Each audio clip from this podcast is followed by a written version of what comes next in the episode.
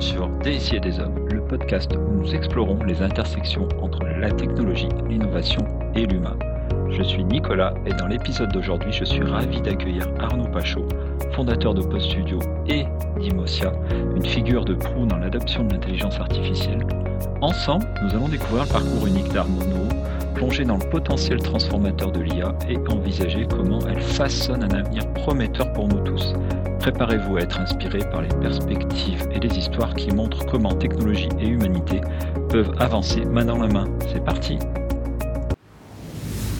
Bonjour à tous et bienvenue dans DSI des Hommes. Donc, je suis Nicolas Barre et aujourd'hui nous allons discuter avec Arnaud Pachot sur l'impact positif de l'intelligence artificielle. Salut Arnaud, ravi de t'avoir parmi nous. Salut Nicolas, merci pour l'invitation.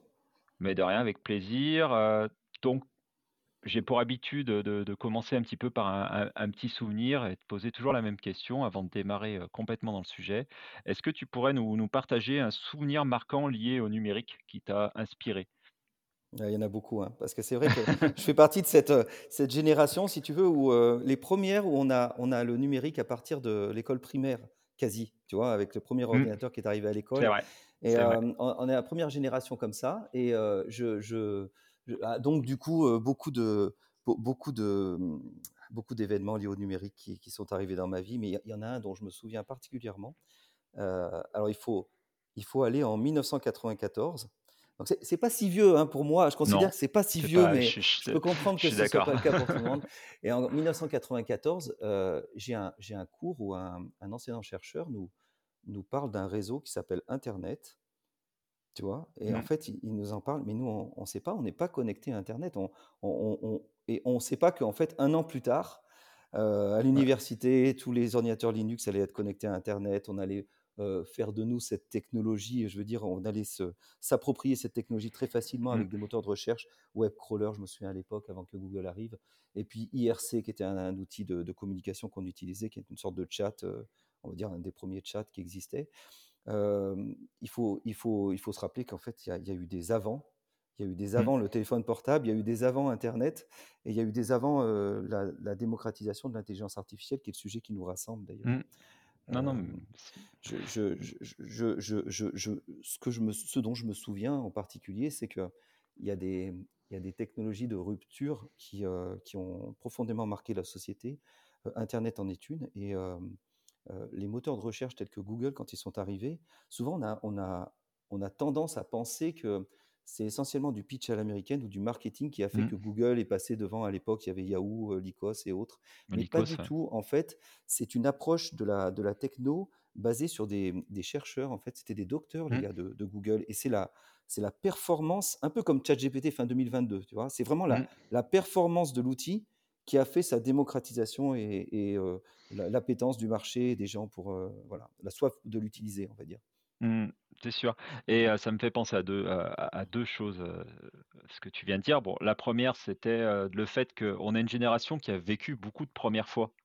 Enfin, tu vois, l'arrivée d'Internet était une première fois, l'arrivée de, de Google a été une première fois, l'arrivée du smartphone avec l'iPhone aussi. Enfin, à chaque fois, il y a eu des événements, des événements technologiques qui ont quand même bouleversé le monde parce que on en reviendra sur notre sujet quand on parlera d'intelligence artificielle, mais pour moi, quand est arrivé ChatGPT l'année dernière, quand tout le monde en a vraiment parlé, ça m'a fait penser à l'arrivée de Google, clairement. Enfin, voilà. Tout à fait.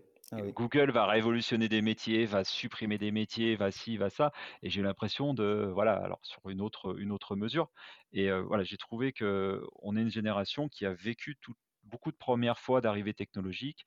Et c'est vrai que, voilà, je crois que l'iPhone a mis 5 ans à toucher, je sais pas, un milliard de personnes, alors que la télévision a mis des décennies. Enfin, tu vois, il y a ce sujet-là où on était dans une accélération. Et la deuxième chose qui me fait rebondir, c'était aussi par rapport à ce que tu disais sur Google, c'était des docteurs et aussi ils ont d'autres enfin ils aimeraient aller vers d'autres choses. Enfin, on sait très bien que la jeunesse de ceux qui ont créé Google, c'était d'aller vers la jeunesse éternelle. on en entend tous parler de ce qu'ils veulent et c'était un début de leur recherche, etc. Arriver sur, sur quelque chose, sur quelque chose d'intéressant, enfin de, de plus poussé de ce qu'ils veulent, quoi. C'est assez, euh, c'est assez logique, hein, que, enfin, moi, j'adhère tout à fait à ce que tu viens de dire. Mmh. heu, la la mmh, si si on regarde, dans le passé, on a on avait beaucoup il y il avait il y avait pas mal de sujets sur lesquels on considérait que, c'était des, des des paliers infranchissables. Je crois que sur la question de de, de l'allongement de la vie, heu, par exemple, heu, on on peut, hem, tout à fait se questionner, notamment sur, effectivement par le fait que, financièrement, il va y avoir des acteurs importants. Tu tu parles de ça, hein, on est d'accord, hein? Mmh. fait Oui, tout à fait. Oui. et donc ce sont des entreprises de la tech qui ont les moyens de de leurs ambitions. Mmh. Et sur le je pense que les les les les approches moi, je suis complètement incompétent évidemment sur les domaines de la biologie, mais Mmh. conceptuellement, des approches de rajeunissement des cellules ne sont pas, sont sont pas incohérentes, hein, hein, je veux dire, et donc par là même, on sent que, heu, il y a y a parfois des, des des barrières qui sont, certes scientifiques et technologiques, mais il y a aussi des barrières politiques ou, en tout cas, Mmh. on va dire de de de q financières plutôt, de capacité à investir dans certains domaines et depuis, on va dire, l'émergence de des GAFA et autres, en fait, on a on a un un contre-pouvoir, financier qui, Mmh. qui peut de façon tout à fait autonome décider d'aller investir sur des technologies co comme ils l'ont montré sur, ChatGPT qui, Mmh. rappelons-le, sur la partie, fin 2022 de ChatGPT 3, en fait, c'est un, un, heu, une IA qui a demandé à peu près, heu, 10 000 000 $ pour réaliser l'apprentissage. C'est-à-dire que, heu, alors évidemment, la boîte a été, heu, valorisée 10 milliards de dollars quelques mois après, donc heu, très Mmh. bon investissement, j'ai envie de dire pour OpenAI. Mais ça veut dire que c'est c'est pas pas à la portée de Mmh. n'importe quel, heu, chercheur, quand bien même il en aurait les compétences techniques. En fait, à un moment, il y a une Oui, infrastructure et donc il y a un coût de il y a un coût de réalisa enfin là, il y a un coût Mmh. d'investissement qui est associé. Donc on a, c'est typiquement les les réussites d'Elon Musk, hein, qui, qui arrive à je combiner à la fois le pouvoir financier et la et mmh. la on va dire le le génie, intuitif et visionnaire, voilà. Oui, tout à fait, avec sa volonté, comme il le dit depuis le début, d'aller sur Mars. Enfin, voilà, c'est Ouais, ouais, ouais, bien voilà, lui, il a une ambition alors, voilà, qui peut être et personnelle, mais aussi scientifique, de montrer aussi qu'on peut révolutionner le monde, enfin, sur plein de sujets, quoi. Il a révolutionné le monde de l'automobile, il a révolutionné le monde, aérospatial, hein, parce que ce qu'il fait Enfin, ce qu'il a fait avec, heu, enfin, ce qu'il fait toujours avec ses ses ses fusées-là, il a complètement changé, enfin le la fusée, j'ai lu le livre de Thomas Pesquet là, Ah oui, sa biographie et tu regardes ce qu'il il explique, il a fait 2 voyages, heu, 2 voyages, un avec les les na les navettes russes et un autre avec SpaceX. Il dit: «Mais c'est complètement différent. On est dans l'ancien monde et le nouveau monde» parce que, bah Ouais. et ces et ces na et ces navettes spatiales russes, Heu, vole toujours, hein, il y a pas de souci, mais sauf que c'est un vol en une fois. Celles Mmh de Ouais, celles de de Elon Musk, bah, sont, heu, volent plusieurs fois et voilà, je trouve qu'on on est sur ces sujets-là et c'est vrai qu'il y a OpenAI. J'ai vu une, une stat justement sur, selon Acc Accenture, que l'IA pourrait doubler les taux de croissance économique dans 12 pays développés d'ici 2035 et PwC estime que l'IA pourrait ajouter 15,7 trillions de dollars à l'économie mondiale d'ici 2030. Donc cela montre l'impact énorme que ce- l'IA va avoir. Euh, et donc ça va créer une, je ne vais pas dire une nouvelle économie parce que pas c'est pas le terme pour moi, c'est euh, une, une nouvelle croissance, on va dire, euh, à travers plein plein de sujets qui vont qui vont s'améliorer. ouais. Donc, avant, avant de te présenter, je voulais d'abord, vraiment, parce que ça, je pense que ça va avoir un lien avec, euh, avec ton parcours, que tu, tu nous définisses ce qu'est l'intelligence artificielle. Curieusement, je je je je vais, m'en tenir à une analyse, on va dire, des des mots qui constituent cette expression, intelligence Mm, artificielle et tu tu vois, y a il y a quelques années, on entendait beaucoup de gens qui disaient: «Attention, heu, c'est pas de l'intelligence, le terme a été mal choisi». C'est un terme qui date des années 50, donc on peut imaginer qu'il au enfin, il aurait pu, devenir obsolète, mm, heu, par une méconnaissance, on va dire, de la trajectoire de la recherche, en 1950. C'est tout à fait compréhensible. Mais c'est pas non plus une une expression qui, a été décidée comme ça sur un coin de table, hein. C'est des des chercheurs en IA qui ont qui ont pris le soin de de réfléchir au terme. Moi, je la trouve écoute, heu, je je je on va on va aller plus loin dans la définition, pas de problème, mais je trouve mm, déjà que le terme est très bien, si tu veux, heu et et que, heu, l'intelligence artificielle, par là même, est une intelligence, qui n'est pas, d'origine humaine et qui a été, on va dire, créée par l'homme de façon, bah, artificielle, hein. Ce sont 2 mots, d'accord, qui mm, qui se qui se conjuguent. Ce qui est plus compliqué, je pense, pour les gens, c'est de définir l'intelligence en réalité. Et tu sais, on peut beaucoup de personnes, quand ils disent ce, ce n'est pas un système intelligent, en fait, font, état d'une, on va dire, d'un niveau d'intelligence. Mais l'intelligence en tant que telle, comme on peut avoir des, comportements intelligents chez les animaux, en fait, elle est graduée. D'accord? Et la, capacité à raisonner, à s'adapter ou à adapter son environnement sont des signes de l'intelligence. C'est la définition, on va dire, de, l'intelligence. Et selon cette définition, on peut considérer vraiment euh, que même dans les systèmes d'IA, d'intelligence artificielle, les plus archaïques des débuts, on avait un fonctionnement intelligent. C'est-à-dire qu'on a un fonctionnement qui cherche à raisonner, à résoudre des problématiques et à euh, s'adapter à son environnement. Donc pour moi, le terme intelligence artificielle, il est, euh, on aurait pu en trouver d'autres, je ne dis pas, mais il est assez explicite si tu veux. On a une Mmh. intelligence qui est, qui est de nature euh, créée par l'homme, c'est-à-dire elle est modélisée euh, par l'être humain, elle n'est pas d'origine naturelle. C'est sa seule différence en fait avec l'intelligence artificielle du point de vue conceptuel, hein, encore une fois, puisque euh, Mmh. les intelligences humaines ou animales, elles sont diverses. Même chez les êtres humains, les intelligences sont, sont diverses en termes de, de capacité, capacité cognitive, etc. Et puis aussi, on a par exemple des, certaines pathologies qui modifient les intelligences. On peut avoir des intelligences, euh, certaines fulgurances euh, considérées comme des intelligences très élevées euh, dans la résolution de problèmes mathématiques et une intelligence aux autres très, très difficile hein, dans certaines formes autistiques, par exemple. hein. Mais tout ça reste de l'intelligence comme dans le cadre d'un euh, ben, euh, animal ou d'un, enfin, dans, le, dans le monde du vivant, si tu veux, euh, avec euh, euh, des capacités de raisonnement forcément plus limitées que celles de l'être humain.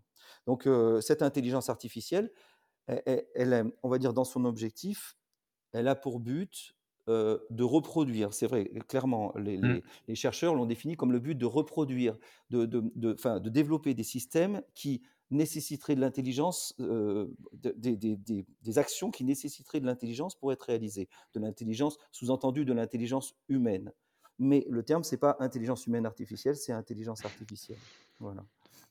Ouais, su- euh, super. On, on- on voit. Enfin, j'aime bien ta, ta, ta définition parce que c'est c'est une définition euh, euh, pas ouais, enfin plus claire. Enfin, je trouve voilà qui explique vraiment déjà la différence entre euh, l'intelligence humaine, animale et, et celle-ci. Mais, mais je trouve que c'est c'est hyper intéressant. Et Je- bah, en- ouais, vas-y. Excuse-moi, je- en fait, euh, si tu veux, euh, ce qui se passe euh, dans le, euh, dans la réaction des gens qui disent que c'est pas de l'intelligence, c'est peut-être que leur propre définition de l'intelligence est peut-être un peu différente euh, Mm, de la mienne. C'est-à-dire que dans la définition de l'intelligence que j'exprime, euh, je vais considérer que euh, dans une, dans une approche euh, scientifique et rationnelle, que l'intelligence est le fruit d'un, on va dire, d'un environnement cognitif du, cerveau pondéré par une certaine euh, euh, caractéristique personnelle, euh, type pondération cerveau gauche, cerveau droit. Je ne sais pas si tu mm. connais le MBTI, par exemple, qui sont des, euh, des caractéristiques personnelles. En fait, on a, si tu veux, dans l'introversion, l'extraversion, un certain nombre de, de précepts, les êtres humains, on est tous un peu différents les uns des autres, et ça va avoir euh, un impact sur la façon dont on va aussi raisonner. Donc, on a la capacité cognitive, donc c'est-à-dire que là, il y a aussi une, une- une- une- une inégalité hein, entre les personnes. Et puis, tu as euh, une sorte de pondération émotionnelle qui va encadrer ça et qui va te donner, euh, comme quelqu'un comme Elon Musk, par exemple, l'envie de toujours aller plus loin, etc., ou quelqu'un qui serait plus prudent. Ce sont des caractéristiques physiologiques qu'on a, d'accord? Psychologiques plutôt. mm, Et puis, tu as après l'expérience, qu'on va appeler l'apprentissage, c'est-à-dire quelles sont les données que j'ai de mon expérience ou euh, que j'ai vécu ou qu'on m'a relaté, hein, parce que à l'école, on nous raconte des choses qu'on n'a pas forcément vécues. Quand un enfant apprend la marche, en fait, il expérimente, il apprend par l'expérimentation. En tombant, il apprend euh, les choses, il apprend le monde qui l'entoure. Et puis après, on lui, on lui apprend, euh, je sais pas moi, ne serait-ce que la politique et la géographie de, pays dans lesquels il n'est jamais allé, c'est-à-dire que c'est des connaissances qu'il va intégrer. Et donc, c'est, un ensemble de, de, de si tu veux, c'est une configuration avec trois dimensions. Euh, les données d'apprentissage, la capacité cognitive, et donc là, on va dire mm. la complexité du système, sa capacité d'abstraction, euh, et puis euh, euh, ça, pour l'être humain, cette espèce de, de, de, contrainte ou de- d'environnement psychologique, ok, qui va lui donner plus ou moins de l'attention dans ce qu'il va faire. Et en ça, Oh, en ça, les IA sont pas très différentes de, l'intelligence humaine. Voilà Dac, dac. Euh, on, on- je te sens, enfin, f- enfin, je, je- on se connaît un, un petit peu. Enfin, j'avais déjà un petit peu échangé avec toi avant sur ces sujets-là, mais on, on te sent passionné par ça, et c'est là où tu vas nous parler un peu de toi et de ton parcours parce que l'IA est arrivée un peu plus tard. Enfin, voilà, tu tu t'es même passionné, de ça parce que tu en as même fait une thèse, une thèse que tu as finie il y a pas très longtemps, si je me trompe pas, Ouais, il y a il y a dernière, il y a il y a 1 an, il y a 1 an. Il y a un an, c'est ça, il me semblait que c'était en janvier en janvier 2023. Voilà, est-ce que tu peux nous parler un peu de ton parcours, ton parcours pour, et comment, bah, qu'est-ce qui t'a poussé aussi à aller vers ce ce ce enfin, ce domaine-là, l'intelligence artificielle? Alors c'est c'est, un peu compliqué d'être chronologique, heu, parce que sur Oui. l'IA, ça l'est pas tout à fait dans mon cas. En fait, c'est vrai que j'ai, hem, on va dire, j'ai j'ai vraiment plongé dedans, sérieusement ces 4 dernières années, en faisant un doctorat. Ça, c'est ça, c'est sûr que, si tu veux, je m'y suis consacré à plein temps et même mon main la la l'entreprise que je crée maintenant est dédiée, si tu veux, heu, est est spécialisée sur ce domaine. Mais Mmh. c'est une histoire qui est un peu plus ancienne pour moi, date heureusement, elle date pas de 1950. Mais par contre, c'est si tu veux, c'est un peu ancien parce qu'il faut savoir que, hem, quand j'ai fait moi j'ai un profil informaticien, j'ai un bac+5, heu, mathématiques et informatique, on va dire, Mmh. universitaire et j'ai fait j'ai 2 stages dans des dans des labos de recherche, dans les années 97-98 où j'ai, mis en œuvre des des des systèmes apprenants. Donc, à l'époque, on avait un logiciel qui s'appelait MATLAB et je faisais des réseaux de neurones pour résoudre des Mmh. Pour faire de la, reconnaissance de détection de qualité, heu heu, dans un cas, heu, associé à un nez artificiel pour détecter la la fraîcheur des poissons, enfin des sujets, assez rigolos. Et puis, dans un autre cas pour, détecter sur des grappes de raisin, c'était un centre de recherche en agronomie qui s'appelait le C le CEMAGREF, je ne sais pas si ça existe encore. Et dans l'autre cas pour, détecter la qualité des, grappes de raisin, à partir de certaines caractéristiques. Donc des systèmes apprenants, des réseaux de neurones, d'accord? Un réseau de Mmh. neurones pour être très concret, heu, avec des, hem, facteurs discriminants, on va dire des des des le choix des variables, heu, judicieusement choisies à partir de de de courbes et de signaux pour mettre ça dans l'apprentissage. Une phase d'apprentissage et après une phase d'inférence pour détecter, pour pour évaluer et qualifier ensuite la qualité des produits. C'était mes mes premières expériences plutôt plutôt réussi. D'ailleurs, on avait fait une une publication sur le premier travail sur la fraîcheur des poissons avec, heu, l'Ifremer à l'époque et et après j'ai, travaillé, dans une entreprise qui, faisait de la lecture automatique de documents et de l'OCR, qui s'appelle IT-Soft, où j'étais baigné, si Mmh. tu veux, dans donc il y avait il y avait des des doctorants, il y avait des chercheurs dans cette entreprise et on faisait de la lecture automatique de caractères. Alors c'est vrai que, si tu veux, les OCR, lecture automatique de de de caractères, c'est, tellement une, technologie mature aujourd'hui qu'on a oublié que c'est de l'IA à la base dedans, hein, en Oui, fait, c'est des mécanismes Ouais. apprenants à base d'IA Mmh. et moi, je travaillais Mmh. sur les reconnaissances de formulaires. Si tu veux, on on on traitait différents types de formulaires et en fait, il fallait il fallait appliquer des masques en fonction du si c'était, heu, de la sécu, de la CAF ou je sais me souviens plus exactement et donc l'approche traditionnelle, c'était de détecter des lignes et on va dire une structure dans le document de façon procédu algorithmique et donc là, heu, a commencé à arriver donc je parle vraiment des années, heu, 2000 là, hein, tout début, Heu, Mmh. le deep learning, hein, c'est incroyable, c'était vraiment le début et on on avait de on on avait de la techno qui qui faisait des apprentissages sur des documents et qui se voulait autonome ensuite pour les pour les discriminer, pour pour les pour les pour les détecter automatiquement. tu vois l'approche? Mais c'était Bah, laborieux. Ce qu'il faut qu'il faut comprendre juste parce que pardon, c'est un peu long, mais c'est Ah non, pour non, dire c'est que très bien, OK, heu, j'ai plein de que plein de choses à rebondir derrière, donc heu, c'est bon, que dans dans dans dans les IA, heu, comme, tu beaucoup de gens maintenant le savent parce que l'histoire de l'IA commence à être beaucoup partagée. Il y a il y a eu des approches dites symboliques et des approches dites, basées sur l'apprentissage et la la les méthodes, heu, basées sur l'apprentissage, en l'occurrence celles que j'utilisais pour détecter les les formulaires, n'étaient pas forcément, heu, très performantes en réalité, hein, on Mmh. avait presque envie de le coder à la main si tu veux. Tu vois ce que je veux dire? C'était vraiment utiliser, quelque chose de très complexe pour faire quelque chose de très simple. Par contre, c'est petit à petit qu'on a commencé à en voir l'intérêt et donc en 2012 avec la reconnaissance d'images, tu vois? 2012 donc heu, plus de 10 ans après mon expérience en deep learning, hein, qu'on a commencé à que ces technos-là ont vraiment surpassé et à partir du moment où elles les ont surpassées, les techniques, heu, traditionnelles, heu, elles n'ont cessé de les de les de de de les devancer. Enfin, je veux dire, Mmh. ça ça ça ça s'est fait une fois et donc par rapport à l'IA, pour rester sur mon profil sur l'IA, puis je parlerai un petit peu de mon côté entrepreneur si tu veux après. Mais donc Mmh. je me retrouve, dans en situation de, mmh, de de de développer une entreprise qui s'appelle, Open Studio, sur les 17 dernières années, et on fait entre autres du du e-commerce et donc, eu égard à 2 choses. Cette expérience d'IA que j'avais, un peu ancienne et puis, en 2014, tout le monde ne parle que d'IA parce qu'il y a des en reconnaissance d'images, il y, a vraiment des résultats exceptionnels. C'est-à-dire que non seulement les IA deep learning, euh, réseau convolutif, détectent euh, que c'est un oiseau, que c'est un animal, un machin sur les photos, mais en plus ils vont détecter parmi 100 espèces lequel c'est. Enfin, c'est vraiment incroyable.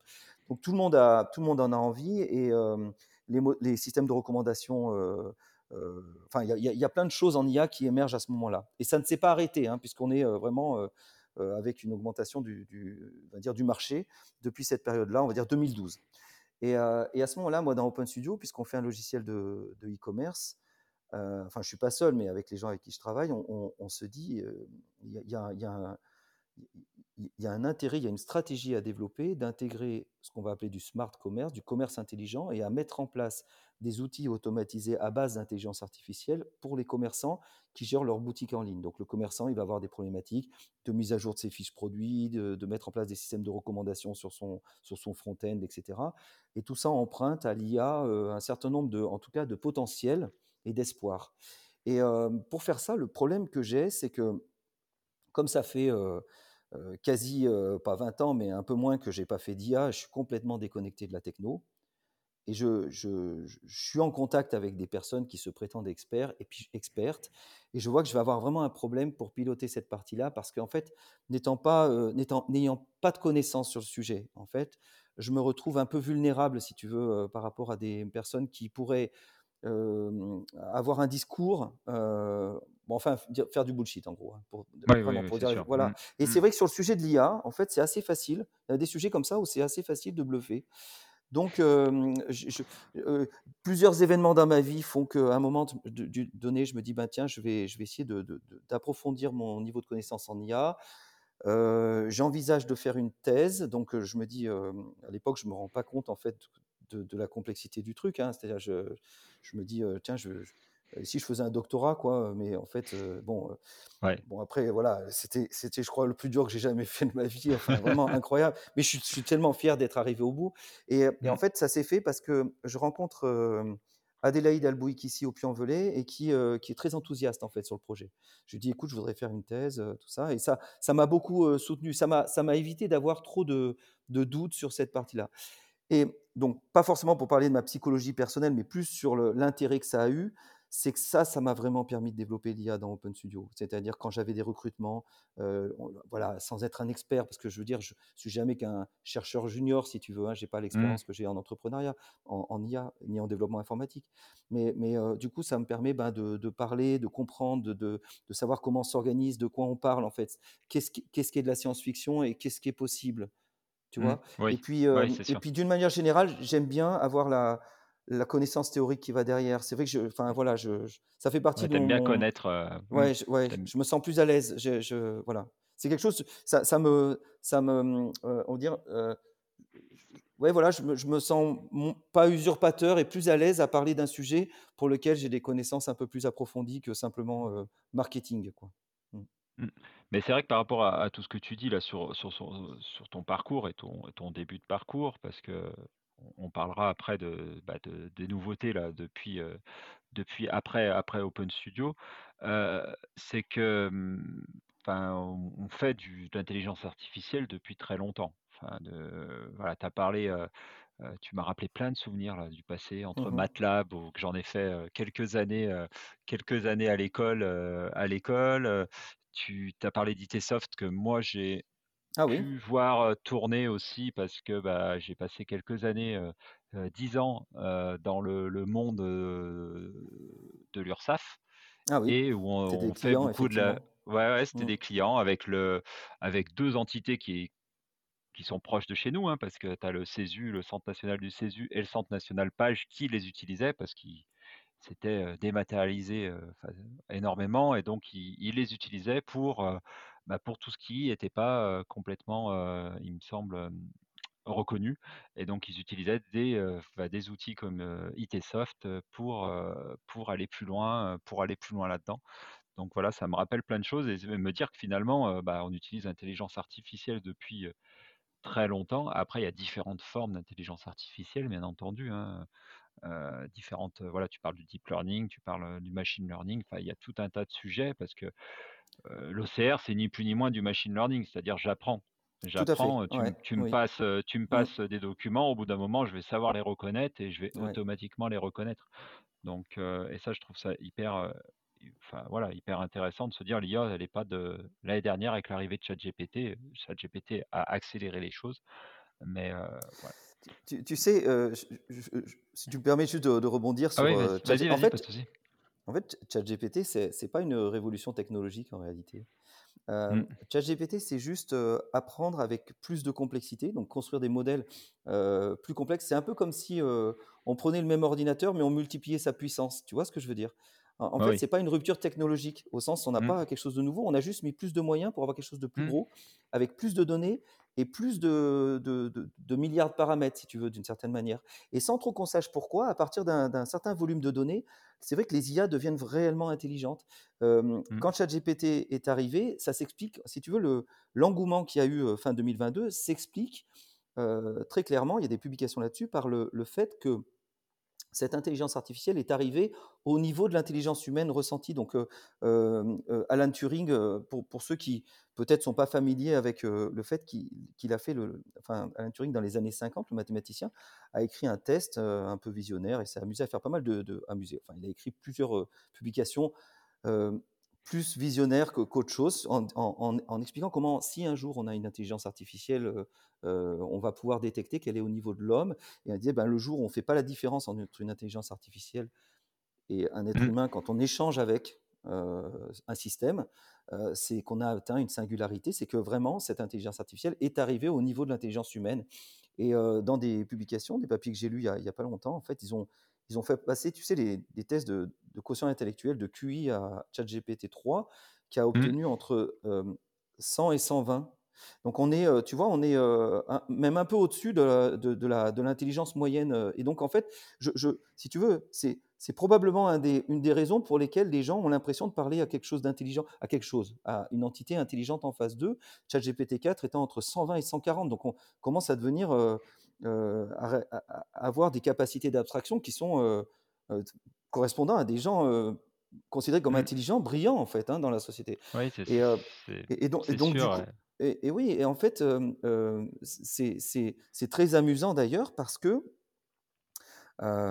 les les les enseignants donc heu, ils ont ils ont une vraie problématique aujourd'hui, c'est que les les élèves utilisent ChatGPT pour, heu, pour Oui, faire bon pardon, ouais, ouais. pour répondre. J'ai fait une conférence il y a pas longtemps avec un, un gars de de l'INRIA qui disait qu'en fait on il demandait plus de de l'aide de motivation aux aux étudiants parce qu'en fait ils le font tout elles sont toutes parfaites, elles sont faites avec ChatGPT donc c'est plus un facteur Mmh. discriminant, tu sais, pour sélectionner les candidats, tu vois? Mmh. Et, presque à l'inverse, c'est-à-dire que quand c'est trop parfait, en fait, on voit que c'est une IA. C'est-à-dire que le test de Turing est devenu ça, c'est vraiment, enfin génial dans le sens, heu, que c'était pas prévu par, je pense Turing. C'est-à-dire qu'aujourd'hui, hein, même un enseignant, tout le monde va détecter que ça a été falsifié parce qu'il y a a pas de faute, c'est parfait. C'est écrit, c'est écrit Mmh. parfaitement. C'est comme un peu, heu, tu t'es fait aider par tes parents, tu vois, heu, au niveau d'un travail à la maison, quoi. C'est à peu près ça.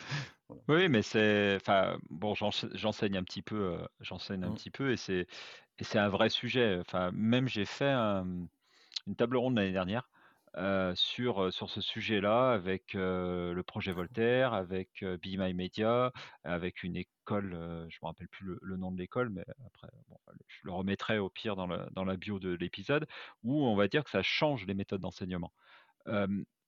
Et pour moi, c'est pas l'interdire, c'est pas, c'est pas la bonne solution.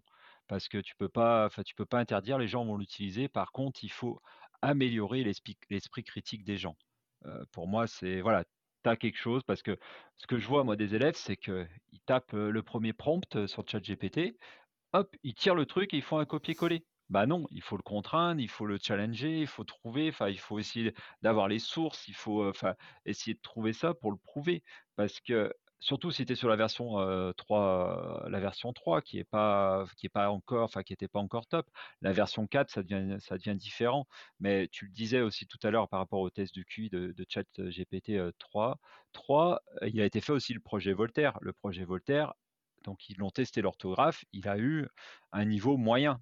Enfin voilà, donc ça veut dire que c'est pas parfait. Donc il faut faire attention aussi à à tout ça et à ce qui va être dit parce que, bah, comme aussi il y a du machine learning dans l'intelligence artificielle, bah, tu lui mets heu, tu lui mets ce que tu veux, donc heu, enfin ce que tu veux, façon de parler, hein, parce que Mmh. mais voilà et donc moi je pense que, heu, on devrait plus enseigner à l'école l'esprit critique et de regarder ce qui enfin ce qui en sort de de ces intelligences artificielles-là, que, que de le contraindre et de l'interdire parce que de toute façon c'est là, il faut vivre avec son temps et trouver des moyens de voilà.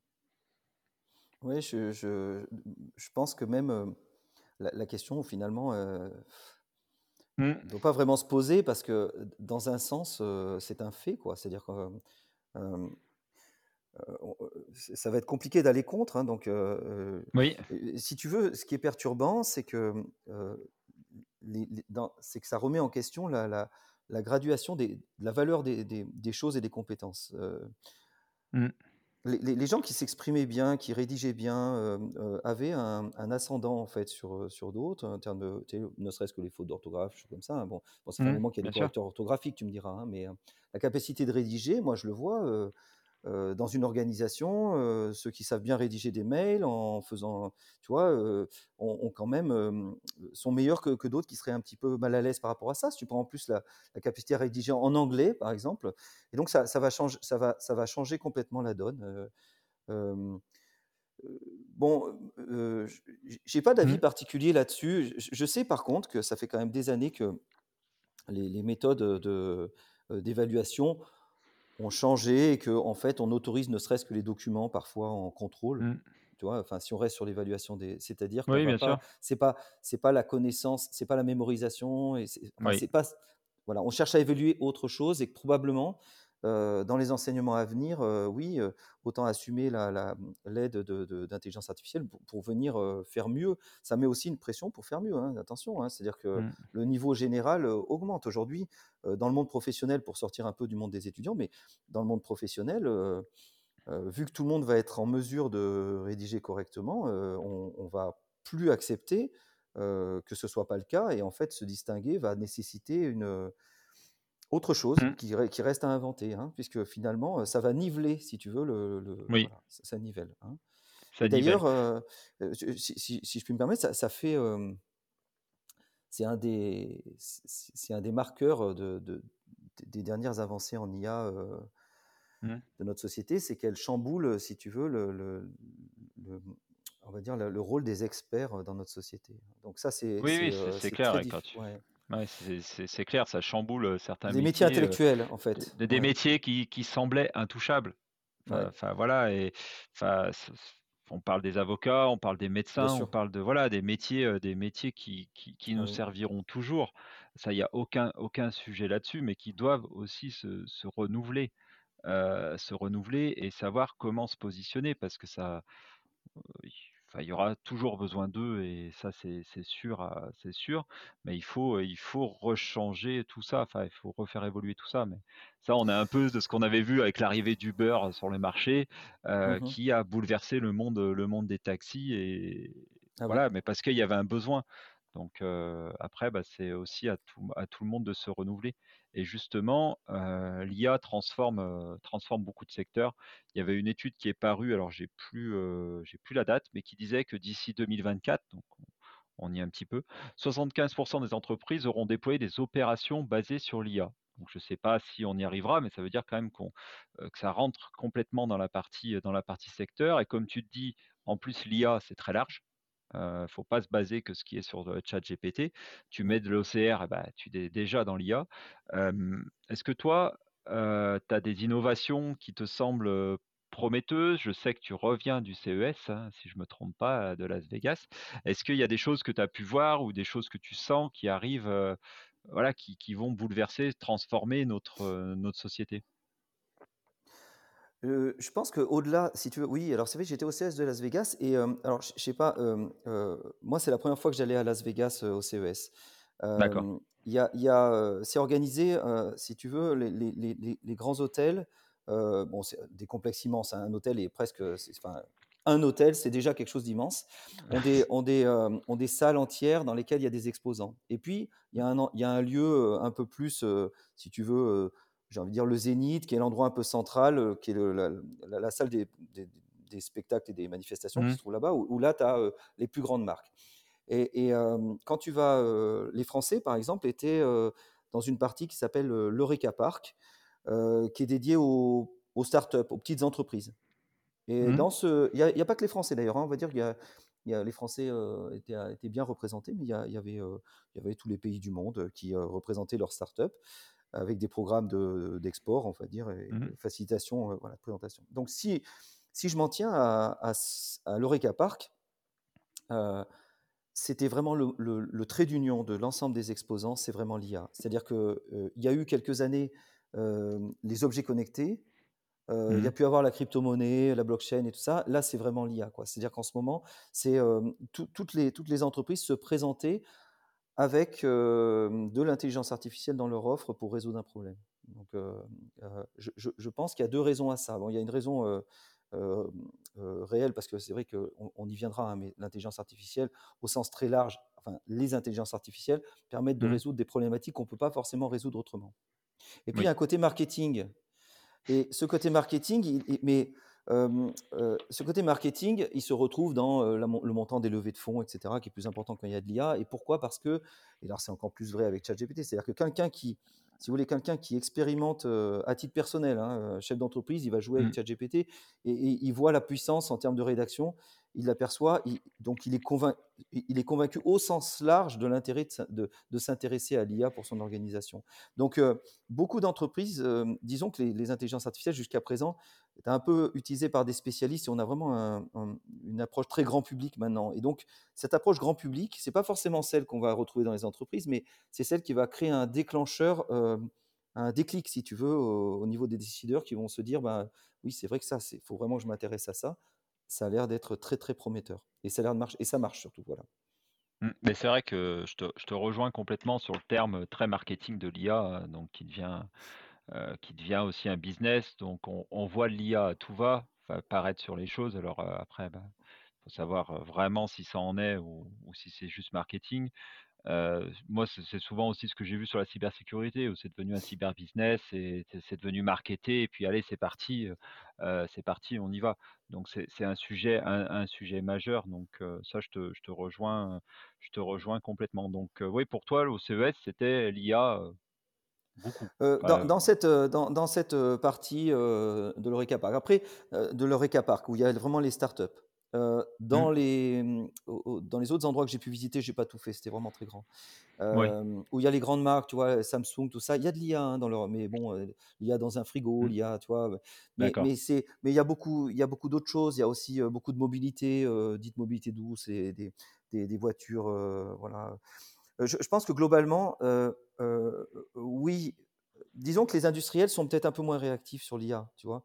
Heu, les les Oui, les les voilà, je je pense que ça, on retrouve ça tout le temps et on on va retrouver ça. C'est-à-dire que les industriels, ils ils ont ils ont un métier, ils ont du mal à à aborder le le changement, on va dire, avec, c'est-à-dire que c'est des métiers qu'ils ont pas forcément au sein de un peu comme les constructeurs automobiles ont du mal à à franchir le cap de l'électrique, hein. On on parlait d'Elon Musk qui a qui a qui a fait un coup de pied dans la fourmilière, hein, c'est comme ça que ça s'est mmh, passé et hem et bon, maintenant, ils s'y mettent, mais voilà, avec heu, plusieurs années de on va dire d'inertie, hein. C'est pas c'est oui, compréhensible, c'est ni grave ni pas grave. C'est je pense que les les, les industriels, voilà, ça ça arrive petit à petit. Il y a il y a il y a des, il y a des agents conversationnels qui sont intégrés maintenant dans la DS3, par exemple, heu et puis, mmh, j'entendais parler d'autres, d'autres constructeurs qui ajoutent du ChatGPT, heu, dans dans l'habitacle. Il y a il y a un sujet il y a un sujet sur, hem, que nous, on va essayer d'adresser d'ailleurs avec, heu, l'entreprise Emotia, là, que j'ai créée. C'est, mmh, le le la la la la création, d'un nouvel environnement d'échange, à l'intérieur de l'habitacle. En fait, finalement, ce,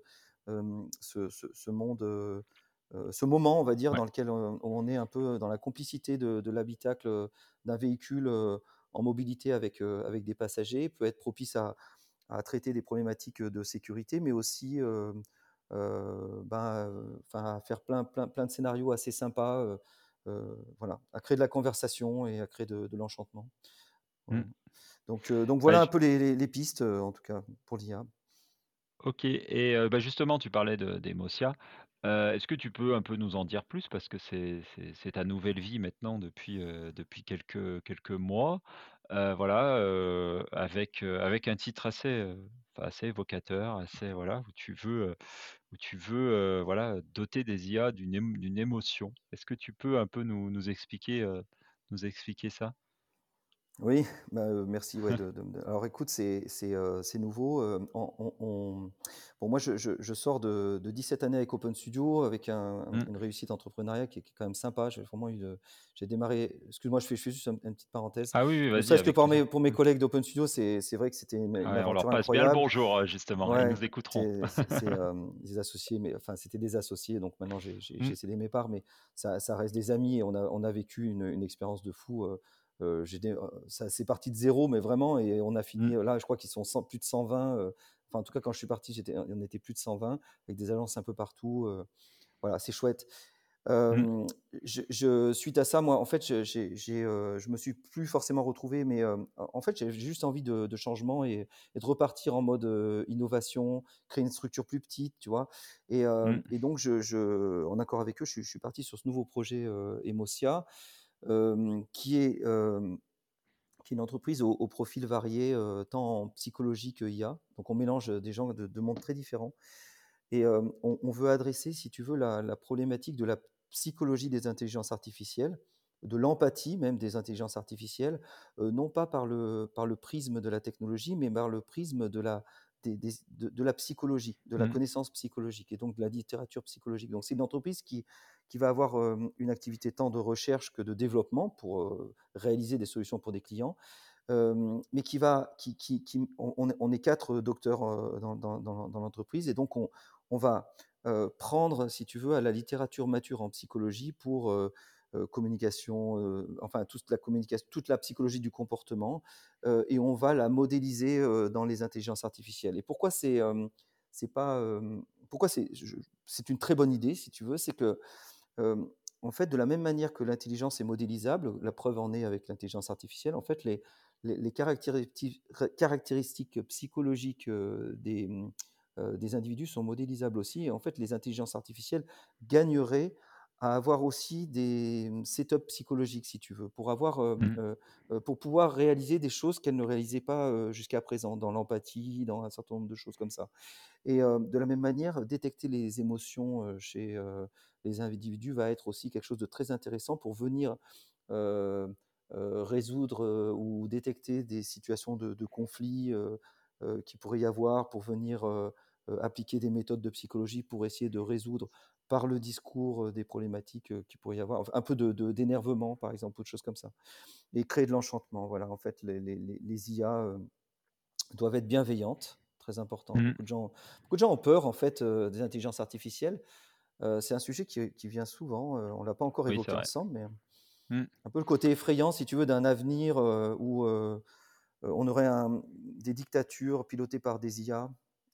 Oui, bah, après, tu tu tu la science-fiction, aide ouais, beaucoup, enfin, ouais, aide beaucoup à s'imaginer ça. Quand tu regardes des films type, iRobot, par exemple, où, tu vois que c'est bien sûr, contrôlé par des IA, heu, enfin, ouais.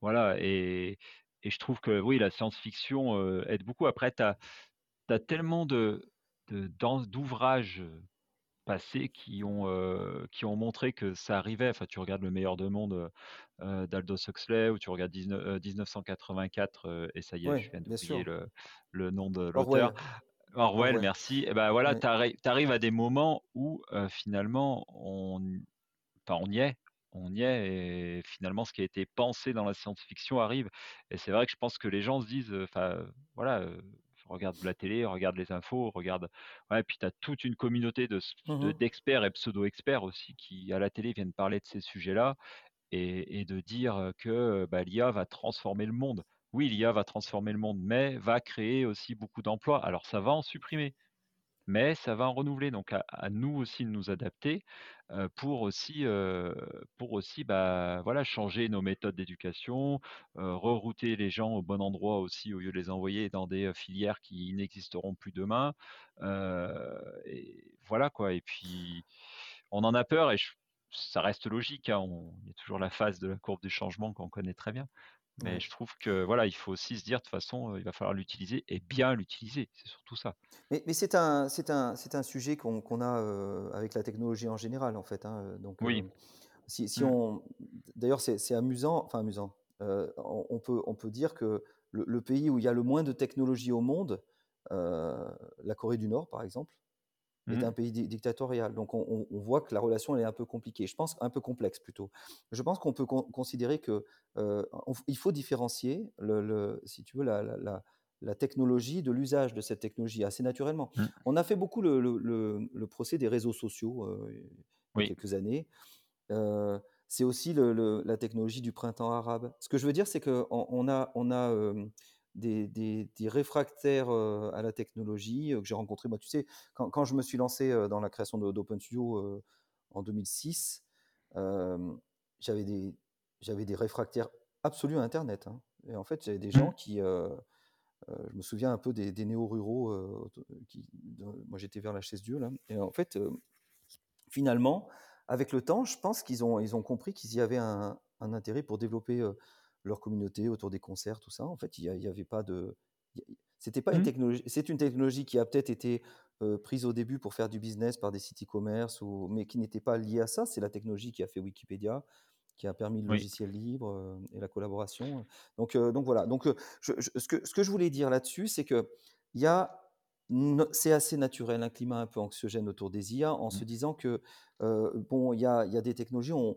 on peut avoir peur de de de ce contrôle. Les dictateurs, comme je l'évoquais, n'ont pas attendu les IA pour, pour pour pour pour arriver, pour émerger et donc face à ça, je pense c'est important d'amener de l'éthique et de la bienveillance donc c'est le si tu veux, c'est le positionnement de, mmh, de Cédric Villani en 2018, heu, qui avait été mandaté Oui. pour, heu, pour écrire un peu la feuille de route de l'IA, heu, dans Mmh. les années à venir et en fait, Ouais, je trouve que je trouve que son c'est pas un plaidoyer, c'est un on va dire, c'est une étude, c'est une sorte de projection, qui donne des recommandations sur comment, la France et l'Europe devraient se positionner par rapport à à à à l'IA et je trouve que ça a pas trop pris de ride parce que, il évoque en particulier, heu, la la la guerre des clans entre le les Américains et les Ch et les et les Chinois, Oui. dans laquelle il est vrai que les Européens parce que bon, on a on veut pas mettre de barrière à l'entrée, donc on a un peu de problème à à émerger là-dedans et et il il évoque le fait justement donc de de de alors de mettre des barrières, disons, tant éthiques qu'environnementales, heu, sur, sur les IA pour nous pour faire émerger un un écosystème, européen. Je me souviens plus si lui c'est français ou européen, mais bon, peu importe, heu, qui, heu, qui se qui construit de la valeur sur des valeurs, heu, qui construit une valeur dans le développement d'une d'une IA, éthique, Mmh. et d'une IA, si tu veux, qui, qui qui soit respectueuse, du du droit des utilisateurs, de leurs données personnelles. On veut essayer d'avoir, quelque chose de souverain en Europe. On a pris, je pense un train de retard, hein, mais ça voilà et tu as le combat de façon Chine-États-Unis. Ouais. La Chine, je pense, est pour moi encore en retard, mais on sait qu'elle peut très vite rattraper le le sujet, hein. On on on le voit bien, on parle beaucoup du, heu du, du GAFA, mais je pense que dans, de quand dans quelques, hem, dans quelques, mois, années, on va beaucoup entendre parler, de, heu, je me rappelle plus du du terme, mais de Alibaba, Tencent et Mmh au en Chine, hein, parce que je je ouais. Ouais, je pense que sur certains domaines, ils sont très bons, hein, heu, ils sont déjà, mmh, heu, ils sont déjà au-dessus, hein, enfin, je sais pas après, je on peut pas vraiment prédire la suite parce qu'il oui, y a, heu, la tech, si tu veux, la Silicon Valley, ça reste quand même quelque chose de très fort, mais, ce qui va faire la différence, c'est la capacité, financière à, mmh, à attirer, on va dire, les les chercheurs et le bon, mmh, la Chine, bon, a a déjà, intrinsèquement, on va dire, des compétences, mais, ils ont un peu plus de mal à attirer les les étrangers parce que bon, mmh. y a il y a il y a bon, je pense que c'est des raisons, plus des différences de culture et voilà. Bon Oui, bon, enfin, je oui. je dis ça Ouais, je dis ça, depuis la France, mais, pour les pays qui sont, limitrophes de la Chine, j'imagine qu'ils voient les choses différemment. Pour eux, c'est plus logique de venir dans un pays comme la Chine que de venir aux États-Unis. Donc c'est vrai que même là, tu vois, je pense que j'ai un biais. Oui, dans oui, si si si tu veux, on a, c'est dur parce que, ce sujet-là, ce sujet, il est, il est profondément politique en réalité parce que, Oui, qu'ont fait les Chinois? Pourquoi les Chinois ont un écosystème en fait? Parce que les Chinois ont interdit la technologie américaine. En oui. interdisant la technologie américaine, les Chinois ont fait émerger des entreprises puissantes Mmh financièrement et donc en mesure de, faire de la recherche, de la R&D au sein de la Chine en fait, hein. Donc ils ont bloqué Google. Et ils ont Et bloqué tiens Facebook, donc ils ont leur propre réseau Mmh. social et cetera. Pardon. Ouais. Oui, oui, non, non, mais je je vais Mais rebondir nous, on n'est pas prêts, nous, on n'est pas prêts. Oui, Mais en fait mais mais Ouais. oui, mais on n'est pas prêts. Mais fondamentalement, c'est ce qu'il faudrait faire, si tu veux, de façon Mmh. rationnelle. Si tu prends l'exemple de l'Europe, heu, tu as on a quand même un moteur de recherche hyper sympa qui est Quant, par exemple, qui, heu Mmh. heu, ne collecte pas de données personnelles, tout ça. Je veux dire, tout le monde doit adhérer sur le papier. Mais Oui. pour que Quant puisse se battre contre Google, oui, je à armes égales, enfin, je vois pas comment c'est possible sans barrière à l'entrée. C'est impossible. Mmh. Et donc du coup, Oui, le je suis le la tech et la puissance financière ce que je dis, si tu veux, c'est juste, c'est juste une constatation. Je moi, je fais pas de recommandation. Je peux comprendre, en tout cas, les raisons qui ont amené l'Europe à ne pas, interdire l'usage de de de Google, sur notre pays comme, mais mais mais fondamentalement, ça va être compliqué de de venir avoir des entreprises fortes. Il y en a, tu vois? Mistral, tout ça, il y en a, mais ça reste anecdotique. On se bat Mmh. pas à armes égales avec, heu, avec, heu, avec les Américains. Voilà, c'est sûr. Oui, c'est ce que c'est ce que j'allais te demander. Tu as très bien répondu. C'est que demain, on coupe les réseaux sociaux, enfin, on coupe, les GAFA en France, heu, c'est foutu. Enfin, voilà, donc enfin, c'est ça serait très très compliqué, quoi. Après, je dis pas, il y a quand même des des structures, enfin, des boîtes qui sont là, qui sont, qui sont sûrement prêtes, mais je sais pas si leurs infrastructures seront prêtes à recevoir des millions et des millions de voilà, après on peut parler de français, mais on peut voir aussi à l'échelle européenne, hein, heu mais je trouve que oui, comme tu dis, c'est un vrai sujet politique, heu et heu, c'est aussi, voilà, c'est un vrai sujet économique. C'est comment replacer aussi, aussi, reprendre de la souveraineté, ça permet aussi de créer de l'emploi, ça permet aussi d'éviter que les gens, bah, à l'étranger, parce que on n'y va même pas au combat. Enfin moi, c'est mon avis, hein, Mais regarde on y va on n'y va même pas. Non, mais c'est vraiment dommage parce que, si tu veux, une entreprise française qui, heu, vise un marché international avec une appli et il faut pas enfin, je veux dire, les gens, il y a peut-être des gens qui vont écouter cette vidéo qui vont dire: «Ah mais si, machin, marche». Mais d'une manière générale, en fait, ça va être Mmh. le leur seule porte de sortie, c'est de se faire racheter par un Américain. Parce que regarde, prends, heu, LinkedIn. LinkedIn fait la même chose que ce que faisait Viadeo. Mmh. Mais à un moment, il faut choisir on choisit qu'une seule plateforme. Je veux dire, on va pas comme le moteur de recherche, on va pas changer de moteur de recherche à chaque fois. Oui. Mappy fait fait la même chose que ce que fait Google et alors on va dire: «Oui, mais Google a plus de fonctionnalités» Google Maps a plus de fonctionnalités aujourd'hui. Oui, mais si tu veux, c'est c'est le fait qu'il y ait beaucoup d'utilisateurs qui donnent des moyens financiers aussi à faire de la R&D et cetera. Mais il y avait il y a Mmh. pas de raison, fondamentalement que bon, voilà. Donc c'est Mmh. alors c'est pas très optimiste ce que je dis, mais, parce que si tu veux, pour pour l'utilisateur, ça change pas grand chose. J'ai envie de dire l'usage, heu, reste le même et après, et il est très heu, bon ouais. et et Mmh. ces applicatifs que j'ai cités, ils sont très bien faits, ils sont très bien Ah faits. bah bah, moi j'utilise, heu, j'utilise Quant, à 95% parce que des fois j'aime bien aller voir aussi d'autres, Ouais. d'autres manières de de voir le comment dire? Le le, bah, le le résultat de la recherche. Ça te permet d'avoir quand tu cherches sur un sujet, des fois, un un peu profond et enfin un peu un peu différent, tu aimes bien aussi voir l'autre vision que peut avoir Google. Mais moi, tout est enfin, j'utilise Quant depuis des années. Heu, j'ai aussi enfin pour les enfants, il y a Quant Junior aussi qui existe, Ah oui. voilà tous ces sujets-là et et je trouve que, ouais, c'est une bête boîte, mais co comme tu le dis, tu as tu as des as des géants, heu, ouais, américains. Tu tu regardes enfin, heu, tu regardes même sur des plateformes, sur des plateformes de streaming, tu tu vois comme, nos plateformes françaises ont du mal à se positionner.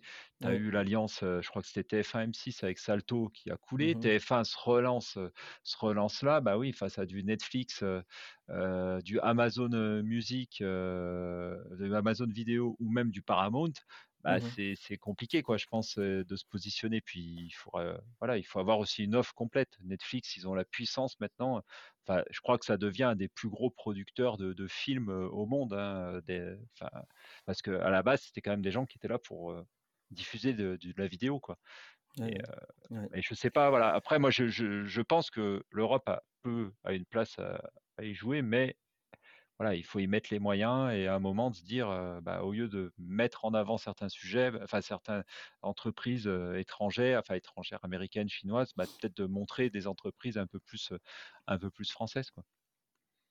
Mais voilà, ce n'est ce n'est que mon humble avis, Disons que c'est c'est c'est pas c'est pas, quelque chose sur lequel on a un pouvoir de décision nous. Ouais, non, Donc, c'est on on on voilà, on on le on le constate. Par contre, on voilà, je pense qu'il faut juste faire le constat. Bon, faut pas se mentir. C'est-à-dire qu'en fait, tu pars on part pas à armes égales, en fait, hein, quand on Mmh. crée son entreprise, en France.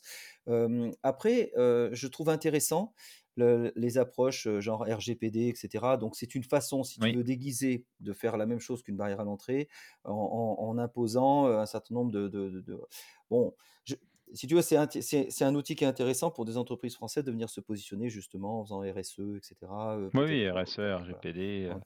Mais aujourd'hui, par exemple, tu parlais de Quant, heu, l'utiliser, c'est du militantisme en fait, en réalité, hein et c'est tout à ton honneur, hein, mais c'est en fait, mmh. c'est du militantisme. C'est-à-dire qu'il y a aucune incitation à le faire. Ah oui, tout à fait. Moi, c'est c'est juste qu'à un moment, j'ai essayé. Alors, je l'ai essayé plusieurs fois parce que dès le début, j'en avais entendu parler. Au début, bah, malheureusement, bah, les ce que tu ce que je cherchais, je le trouvais pas et puis maintenant, je trouve que les résultats sont plutôt bons dans ce que tu cherches Mmh. donc heu, voilà, je me dis après comme tu dis, oui, c'est c'est du militantisme mais moi, je suis pas militant, enfin, le Non, mais c'est dans le bon sens, pas enfin, là, je un je compliment, suis hein.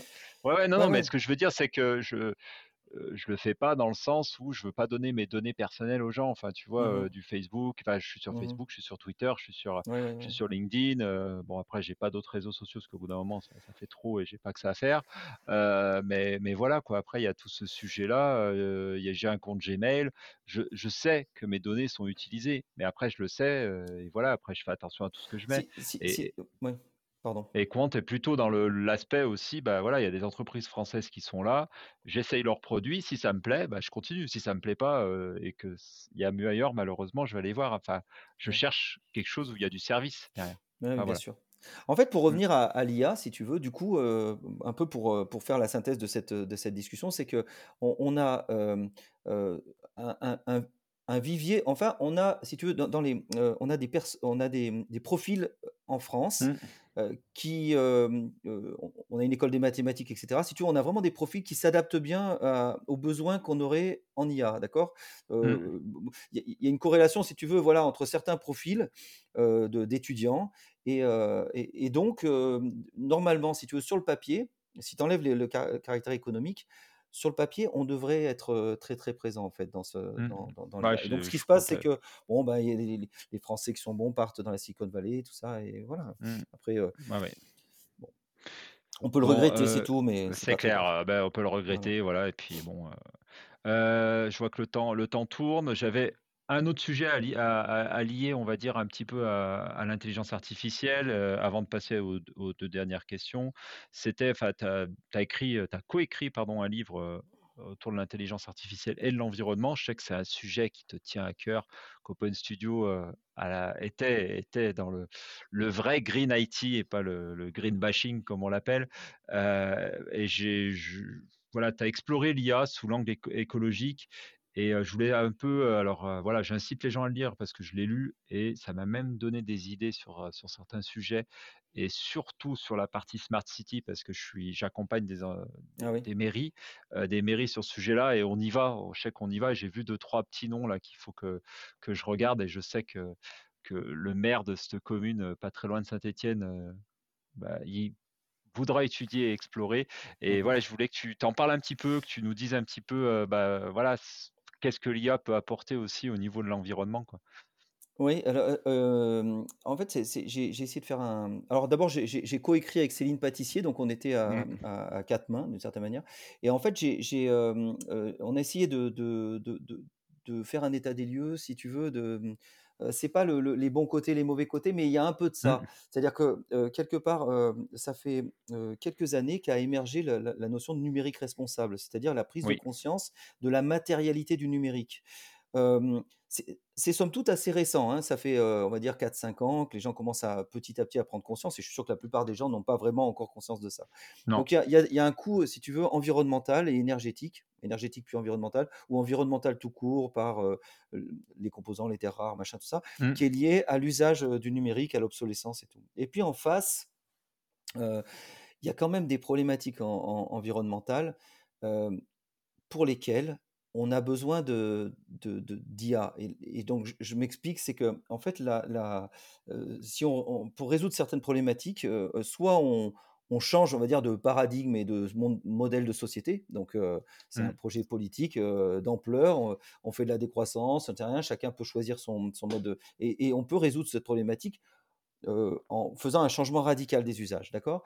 Mais le Mmh. plus probable et le plus réaliste, c'est probablement que, on va être dans la continuité et dans cette continuité des usages et puis, on dit: «On a toujours plus besoin de plus de techno, on a besoin de plus de choses», en fait, on va essayer de faire de l'optimisation de ce qui est rare et ce qui est polluant. En fait, et donc c'est pas, l'IA, elle arrive pas pour en en solution miracle, si tu veux, Mmh. mais heu, quand il s'agit des pesticides dans un champ, bah, on va essayer d'en mettre moins. Quand il s'agit de l'eau, on va essayer d'en mettre moins. Quand il s'agit de de, de la consommation énergétique d'un bâtiment, on va essayer de consommer moins en analysant où sont les fuites et les déperditions. D'accord? Et donc j'ai en fait, c'était c'était pas très simple d'écrire ce livre parce que j'ai rencontré, heu, des on a rencontré beaucoup d'acteurs en fait, hein, Ouais, et vu, et des ouais, gens dans Mmh. l'environnement qui étaient, un peu les irréductibles, hein, vraiment qui étaient Mmh. jusqu'au boutiste, hein. Donc, ça m'a fait penser un peu à ceux qui étaient contre internet au début de d'Open Studio. C'est à peu près de ce même Mmh. niveau. Je je respecte en fait, si tu veux, chacun a c'est des arguments qui étaient assez cohérents. Mais dans les faits, si on veut, faire évoluer, on va dire améliorer, enfin baisser, le les les consommations et les problématiques environnementales dans notre société, on va essayer de faire de l'optimisation et pour faire de l'optimisation, on va avoir besoin d'IA. Voilà, c'est à peu près, Mmh. c'est à peu près la Ouais, thématique du livre et donc on donne des on donne on déroule à l'époque où il a été écrit, hein, donc 2022, on déroule un certain nombre de cas d'usage. Certains sont un peu gadgets, c'est vrai, mais beaucoup sont par exemple, le le, heu, tout ce qui est, heu, optimisation de la, heu, adéquation de l'offre et la demande en termes d'énergie, par exemple, hein, le faire marcher les mmh. éoliennes quand il y a besoin et cetera. C'est tout un, tout tout un domaine de recherche, qui qui qui qui permet de faire des économies très importantes, tant financières qu'énergétiques, hein. Donc il y a voilà, voilà, voilà à peu près l'idée, après il y a l'éco-conception, il y a pas mal de choses.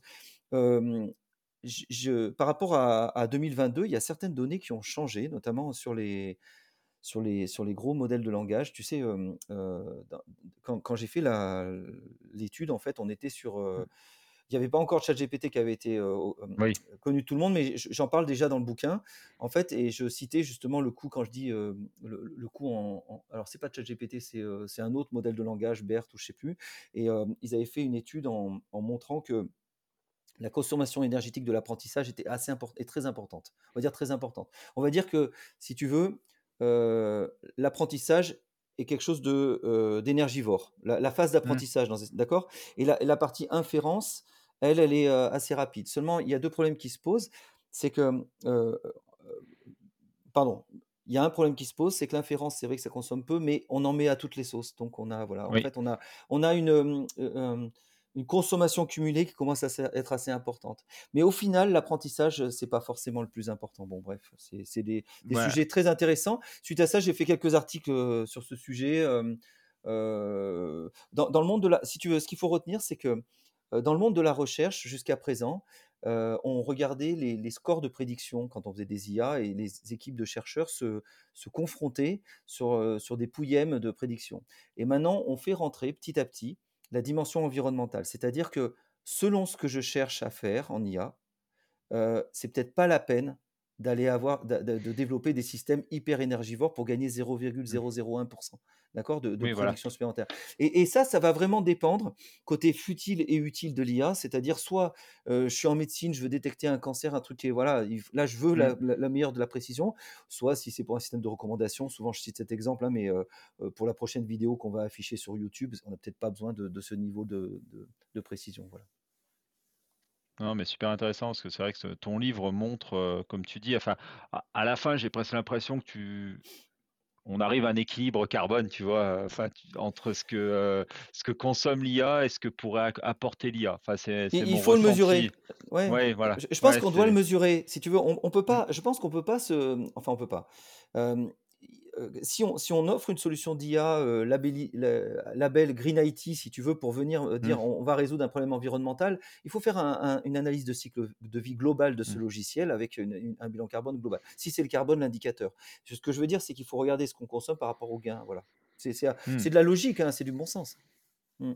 Ouais, oui. Bah, merci, heu, merci déjà Arnaud. Je crois qu'on pourrait échanger encore très longtemps sur, heu, sur le sujet. Oui. J'ai j'ai l'habitude de de poser 2 questions à la fin de mon, heu, à la fin du podcast et est-ce que tu as un livre, film, série à recommander? Voilà, que ce soit en lien avec l'IA ou, la technologie ou même toute autre chose, quelque chose qui t'a inspiré dans ton parcours? Voilà, est-ce que tu as quelque chose à nous Je vais conseiller? Je vais je vais te surprendre parce que, Oui. y a un il y a un livre qui est hyper médiatisé. C'est-à-dire que je vais, je vais vraiment, c'est alors, ça s'appelle La guerre des intelligences de Laurent Alexandre, d'accord? Et en Mmh. fait, ce livre, qui est même disponible en, en édition de poche, tellement c'est un best-seller, il n'a pas pris une ride. Et euh, je l'aime beaucoup. Et euh, je, je- je parle du bouquin, je l'aime beaucoup. Je sais qu'il a fait une mise à jour avec euh, ChatGPT et j'aime bien la, la- la capacité qu'a ce livre à se positionner dans un monde futur positif dans Mmh. lequel l'IA amène des choses. Et justement, Laurent Alexandre, euh, a- qui n'est pas, qui est pas un chercheur en IA, qui est, euh, qui est un médecin, euh, qui a, qui a rien à voir, mais il a, il a, il a publié une donnée il n'y a pas longtemps sur Twitter où il montrait que les, les dernières IA en médecine, en fait, sont meilleures. Alors, on savait qu'elles étaient meilleures que les, que les médecins pour, en, en écho, Mmh. pour détecter sur les IRM les, les maladies. Mais en fait, euh, il y a eu une étape, si tu veux, c'est qu'on on a dit, bon, on ne va pas vous remplacer par une IA. En gros, euh, vous qui avez Bac plus 10, euh, on va pas vous remplacer par une IA, c'est traumatisant. On va faire une IA qui vous fait de l'aide à la décision. Et donc, euh, on va dire un médecin expérimenté, euh, dans, l'exemple qui est donné, hein, c'est une, publication de Google, est bon, on va dire bon pour détecter, voilà, est bon pour détecter des cancers sur, une- image. Le médecin accompagné d'une IA en aide à la décision est très bon pour détecter une image. C'est-à-dire que l'IA lui apporte une, euh, une capacité supplémentaire. Et en fait, une IA toute seule est excellente. C'est-à-dire qu'on arrive à, à- à quelque chose où le maillon faible va être l'humain, en fait, sur des problématiques comme ça. Mmh. Et on peut Oui. s'en offusquer. Mais c'est quoi la- c'est quoi l'objectif de, de la médecine? C'est bien de soigner. Et en fait, euh, nous qui sommes euh, euh, tous les deux euh, dans, dans des territoires, euh, enfin en tout cas pour le Puy-en-Velay, voire moi c'était la chaise Dieu, dans des endroits Mmh. où, si tu veux, il y a des déserts médicaux. Mmh. Et, si on prend à l'échelle du monde, des déserts médicaux, il y en a dans- sur beaucoup de continents. hein. Et en fait, l'intérêt de cette médecine universelle, gratuite, Enfin, je veux dire avec des coûts, marginaux qui sont très, très faibles. C'est d'avoir le l'expert de de l'expert américain, si vous voulez, le spécialiste américain, Mmh. chez vous dans votre salon, j'ai envie de dire, où que vous soyez dans le monde. Donc il y a une forme, d'humanisme très, très intéressante dans ces dans ces IA et Laurent Alexandre en parle beaucoup de ce genre de de cas, voilà. Je trouve que ça, c'est c'est une belle vision aussi du monde. Alors c'est vrai que ça se fait pas sans changement, les IA amènent beaucoup de Mmh. changements dans les dans les organisations et posent pas mal de problèmes, c'est sûr. Merci, heu, merci en tout cas pour le partage, heu, je je le lirai, heu, je le note à ma liste, de livres à Ah mais c'est, lire, c'est ouais, mmh, ouais. ouais, ouais, non mais je je le note, c'est, toujours intéressant, et pour finir, c'est est-ce que tu aurais un invité à me conseiller pour un futur, épisode? Alors j'ai j'ai j'ai parlé un peu de, d'Adélie tout à l'heure parce que en il y a il y a une, il y a une initiative, sur notre territoire qui est assez sympa sur, l'idée de modéliser les industries, Mmh de faire de la modélisation industrielle à partir de l'IA. Je sais que tu as fait un sujet d'ailleurs sur l'industrie du futur, ça va être un peu Oui, avec oui, avec, l'école de des mines, et c'est vrai qu'Adélaïde Albouik-Ici aurait beaucoup de choses à partager sur ces sujets-là. Puis c'est un peu le le trait d'union entre le monde de la recherche et le monde, le monde, Ah de bah, l'entreprise. Oui. avec plaisir, que tu me mettes en en relation avec elle, pour, pour voir ce qu'on Oui, peut sûr. Merci, merci beaucoup Arnaud. Où est-ce qu'on peut te retrouver si, heu, nos nos auditeurs ont ont envie de te te questionner? Alors, hem, heu, bon, je suis sur LinkedIn, hein, et pas sur. Viadeo, je m'en excuse. Je je voilà, je je dis ce qu'il faut faire, mais parce que voilà et je suis sur LinkedIn et alors Arnaud Pachot, A-U-L-T Arnaud, Pachot, Oui, nom de famille, P-A-C-H-O-T.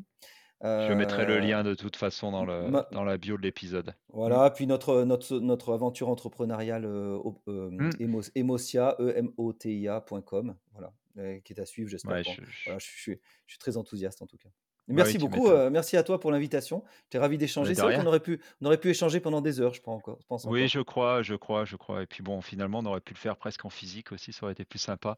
Mais bon, on utilise la technologie jusqu'au bout. Voilà. Bah, écoute, merci bien. Merci beaucoup Arnaud. Allez, à Merci. À bientôt. Nous arrivons au terme de cet épisode de DSC des Hommes avec Arnaud Pachot. Je tiens à le remercier chaleureusement pour ses insights enrichissants et son partage d'expériences autour de l'intelligence artificielle. C'était une conversation qui, je l'espère, vous a inspiré autant qu'elle m'a inspiré. Mais avant de vous quitter, un petit rappel, si vous avez aimé cet épisode, prenez un moment pour le faire savoir Allez sur votre plateforme d'écoute préférée, que ce soit Apple Podcast, Spotify ou ailleurs, et laissez-nous quelques étoiles, un commentaire positif ou les deux. Cela aide vraiment DIC des hommes à grandir et à atteindre plus d'auditeurs passionnés par le croisement entre technologie et humain, tout comme vous. Et si vous pensez que quelqu'un pourrait bénéficier de cet épisode, n'hésitez pas à le partager ou en parler autour de vous. Chaque partage compte et enrichit notre communauté de curieux et d'innovateurs. Je suis Nicolas et ce fut un plaisir de partager ce moment avec vous. Restons connectés, restons curieux et continuons à explorer comment la technologie et l'humain façonnent notre avenir. A très bientôt pour de nouvelles découvertes sur DSI des hommes. Et n'oubliez pas, votre soutien par des commentaires et des partages fait toute la différence. À la prochaine!